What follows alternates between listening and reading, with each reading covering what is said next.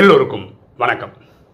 இன்னைக்கு நம்ம பார்க்கக்கூடிய சப்ஜெக்ட் இந்த நாடுகளின் சிறப்பு என்னவென்று உங்களுக்கு தெரியுமா? நான் ஒரு நா உலகத்தில் இருக்க சில நாடுகளுடைய பேர் படிக்கிறேன். இதோடைய சிறப்பு என்னவா இருக்கும் அப்படின்னு நீங்கள் கண்டுபிடிக்க முடியுமான்னு பாருங்களேன். அந்த நாடுகளோட பேரை நான் பார்த்து தான் சொல்லணும். நான் பார்த்து சொல்கிறேன் ஒன்று Costa Rica Andorra Iceland Dominica Panama Mauritius Kiribati Federated States of Micronesia சில பேரெல்லாம் நான் கரெக்டாக சொல்கிறேனான்னு தெரியல. Grenada Palau Marshall Islands Monaco Liechtenstein Saint Vincent and Grenadines Saint Lucia Samoa Solomon Islands Vanuatu Nauru Haiti Vatican City இப்போ நான் சொன்னது வந்து கிட்டத்தட்ட ஒரு இருபது இருபத்தொன்று நாடுகளோட பேர் இருக்கும். இது என்னவா இருக்கும்? உங்களால் யூகிக்க யூகிக்க முடியுதா? இதில் வேட்டிகன் சிட்டின்ற பேர் இருக்கிறதுனால இது எல்லாருமே ஒரு கிறிஸ்துவ நாடுகளாக இருக்கும் அப்படின்னு உங்களுக்கு தோணலாம். ஆனால் கிறிஸ்துவ நாடுகள் இதோட எண்ணிக்கையில் ஜாஸ்தி. ஓகேவா? அப்போது இது இருபது இருபத்தொன்று இந்த லிஸ்ட்டில் சேர்ந்தது கிடையாது. அடுத்தது என்னவாக இருக்கும்?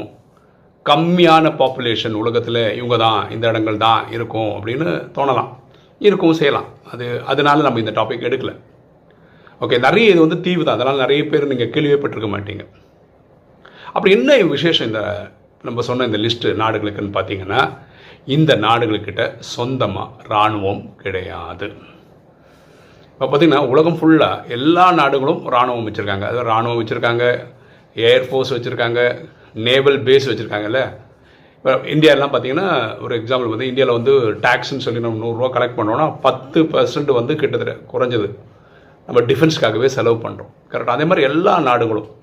அதிகமாக டிஃபென்ஸுக்காக செலவு பண்ணுற நாடுன்னு பார்த்தீங்கன்னா அமெரிக்கா. ஓகேவா உலகத்திலேயே அவங்க தான் அதிகமாக செலவு பண்ணுறாங்க அதிகமாக ஆயுதங்களை தயாரிக்கிறதும் அமெரிக்கா தான். அப்போ இந்த நாடுகள் ரொம்ப ஸ்பெஷல் அதாவது தனக்குன்னு இராணுவமே வச்சுக்கல.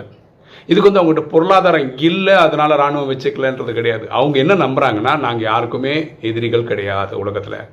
நாங்கள் உலகத்தில் எல்லாருக்கூடயும் நண்பர்களாக இருக்கிறோம். அதனால் எங்கள் எங்கள் நாங்கள் யாரும் சண்டைக்கும் போக மாட்டோம். எங்கிட்ட யாரும் சண்டைக்கு வர மாட்டாங்கன்ற ஒரு பாலிசியில் இருக்கிறாங்க. இப்படிப்பட்ட நாடுகளும் இந்த பூமியில் இருக்குது அது கேட்கும்போது படிக்கும்போது ரொம்ப சந்தோஷமாக இருக்குது ஓகே மேம் இப்போது இதை மாதிரி ஒரு விசேஷமான வேற ஒரு சப்ஜெக்ட் இருக்கா? இருக்கு. இந்த கல்பம் இந்த ட்ராமாவில் இந்த கல்பம்ன்றது ஐயாயிரம் வருஷம். ரெண்டாயிரத்து ஐநூறு வருஷம் சுகம் ரெண்டாயிரத்தி ஐநூறு வருஷம் துக்கம். இப்படி தான் நாடகம் பிரிக்கப்பட்டிருக்கு. நாலு யுகங்களாக பிரிக்கப்பட்டிருக்கு. சத்தியுகம் திரேதாயகம் துவாபர கலியுகம்னு பிரிக்கப்பட்டிருக்கு. இந்த சத்தியுகம் திரேதாயகம் இந்த ரெண்டாயிரத்தி ஐநூறு வருஷம் சத்தியுகத்தில் வந்து எட்டு பிரிவு எடுக்கிறோம். திரேதாவில் வந்து பன்னெண்டு பிரிவு எடுக்கிறோம். சத்தியுகத்தில் எட்டு லக்ஷ்மி நாராயணனோட ஆட்சி நடக்குது. திரேதாவில் பன்னெண்டு ராமர் சீதையோட ஆட்சி நடக்குது. இதான் ராஜயுகம் சொல்லிக் கொடுக்குது. இந்த ரெண்டாயிரத்து ஐநூறு வருஷத்தில் லக்ஷ்மி நாராயணனாக இருக்கட்டும் ராமர் சீதையாக இருக்கட்டும் இவங்கக்கிட்ட இராணுவம் கிடையாது.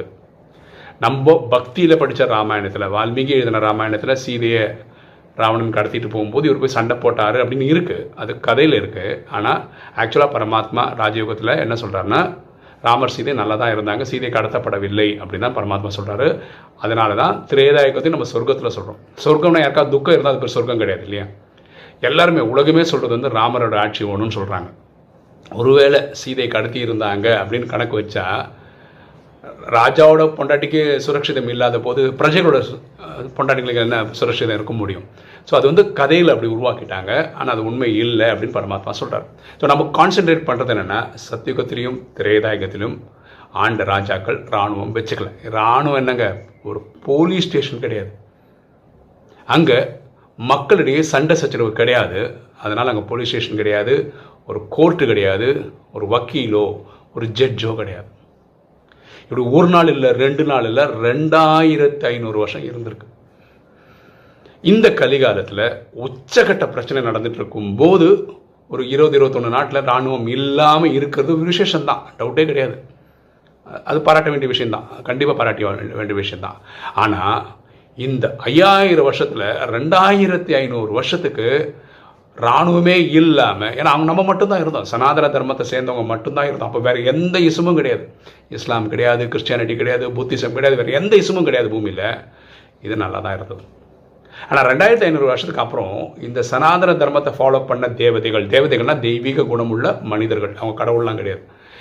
இவங்களுடைய கலை பன்னெண்டு கீழே வரும்போது தன்னை உடல்னு புரிஞ்சுக்கிட்டாங்க. விகாரத்தில் போயிட்டாங்க. காமம் கோவம் அகங்காரம் பற்று பேராசை ஈடுபட ஆரம்பிச்சாங்க. அதுக்கப்புறம் அவங்களை தனக்கு தேவதைன்னு சொல்லிக்க முடியல. அவங்க அவங்கள பின்னாடி ஹிந்துன்னு சொல்லிட்டாங்க. இன்றைக்கும் பாரதம் வந்து பார்த்திங்கன்னா பாரதம் தான் துண்டு துண்டாக போயிடுச்சு. ஆப்கானிஸ்தான் ஆயிடுச்சு பாகிஸ்தான் ஆயிடுச்சு இந்த பக்கம் ஸ்ரீலங்கா இல்லையா பங்களாதேஷ் நேபாள் டிபெட் எப்படி வேணா வச்சுக்கோங்களேன் இதெல்லாம் நம்ம கூட இருந்தவங்க தான் எல்லாம் பிரிஞ்சு பிரிஞ்சு பிரிஞ்சு இன்றைக்கும் பாரதம் எந்த ஒரு நாடையும் பிடிச்சி நம்ம இது நம்ம வந்து இடத்த பிடிச்சிப்போம் அப்படின்னு பண்ணதே கிடையாது. இது பாரதத்தோட ஒரு சிறப்பு. நம்ம யாரையும் போய் ஆக்கிரமிக்கிறதே கிடையாது. ரெண்டாயிரத்தி ஐநூறு வருஷம் நமக்கு இராணுவம் கூட கிடையாது. ஓகேவா ஸோ இந்த இருபத்தொன்று நாடு பேர் நான் படித்ததில் நீங்கள் கூகுள் பண்ணி பாருங்களேன். கண்ட்ரிஸ் ஜே டு நாட் ஹாவ் ராணு ஐ மீன் மிலிட்ரி அப்படி இப்படின்னு போட்டு பாருங்களேன். உங்களுக்கு uh, இந்த நான் சொன்ன டீட்டெயில் கிடச்சிரும். ஓகேவா இது விசேஷம்னு நினச்சிங்கன்னா அதோட விசேஷம் இதுதான். ரெண்டாயிரத்தி ஐநூறு வருஷம் ஆண்டவர்கள்கிட்ட இராணுவமே இல்லாமல் இருந்தது. ஒரு சண்டை சச்சரவும் இல்லாமல் இருந்தது. சரியா? இது விசேஷமான ஒரு டாபிக் நான் படித்தேன் சரி இதை உங்க கூட ஷேர் பண்ணிக்கலாம் அப்படின்றது தான் இந்த வீடியோட கான்செப்ட் ஓகேவா ராஜயோகத்தில் பரமாத்மா தினசரி நாலு விஷயங்கள் பண்ணுங்க ஞாபகப்படுத்துவார். ஒன்று அமிர்த வேலையிலேருந்து பரமாத்மா நினைவு பண்ணுங்கள் வாணியை கரெக்டாக படிச்சிடுங்க அதாவது நாலு பேஜுக்கு ஒரு டெக்ஸ்ட் அது படிங்கன்னு சொல்லுவார். ஸ்ரீமத்தை ஃபாலோ பண்ணு. ஸ்ரீனா உயர்ந்த மற்ற வழி? இறைவன் சொல்லக்கூடிய வழியை ஃபாலோ பண்ணுங்கள் முடிஞ்ச வரைக்கும் சேவை பண்ணுங்கள் சேவை மூணு வழியில் பண்ணலாம். ஒன்று ஆத்மாவின் தந்தையை நினைவு பண்ணி உலகத்தில் எட்நூறு கோடி பேருக்கு சுகம் சாந்தி செல்வம் மகிழ்ச்சி ஆரோக்கியம் கொடுக்கன்னு கனெக்ட் பண்ணலாம். நமக்கு தெரிஞ்ச நாலேஜை அடுத்தவங்களுக்கு கொடுக்கலாம். இது ரெண்டாவதாக பண்ணலாம். மூணாவது காசு இருந்ததுன்னா அது ஒரு டென் பர்சன்ட்டு நீங்கள் டுவெண்ட்டி பர்சன்ட் வரைக்கும் நீங்கள் வந்து தான தர்மம் பண்ணலாம். இப்படி சேவை நீங்கள் கண்டிப்பாக பண்ணலாம். அதே மாதிரி ஆன்லைன் ஸ்பேஸில் இப்போ யூடியூப் சோஷியல் மீடியாலாம் சொல்கிறோம் இல்லையா? இதுலேயும் நீங்கள் ஒரு சேவை பண்ண முடியும் நாலு விஷயம் பண்ணலாம். ஒன்று நம்ம போடுற எல்லா வீடியோ ஃபுல்லாக பார்க்குறதுன்றது ஒன்று லைக் பண்ணுறது ரெண்டாவது அப்புறம் ஒரு கமெண்ட் போடுறது மூணாவது கண்டிப்பாக உங்களுக்கு தெரிஞ்சவங்களுக்கு ஷேர் பண்ணுங்கள் இந்த நாலு விஷயம் பண்ணுங்கள் ரெண்டு சேனலுக்கும் பண்ணுங்கள் பிரேமானந்த நாராயணன் சேனலுக்கும் பண்ணுங்கள் அதே மாதிரி எண்ணம் போல் வாழ்வுன்னு ஒரு சேனல் இருக்கு இல்லையா அதுலேயும் பண்ணுங்கள் ஓகே இன்றைக்கி வீடியோ உங்களுக்கு பிடிச்சிருக்குன்னு நினைக்கிறேன். பிடிச்சவங்க லைக் பண்ணுங்கள் சப்ஸ்கிரைப் பண்ணுங்கள் ஃப்ரெண்ட்ஸ் சொல்லுங்கள் ஷேர் பண்ணுங்கள் கமெண்ட்ஸ் போடுங்க. தேங்க்யூ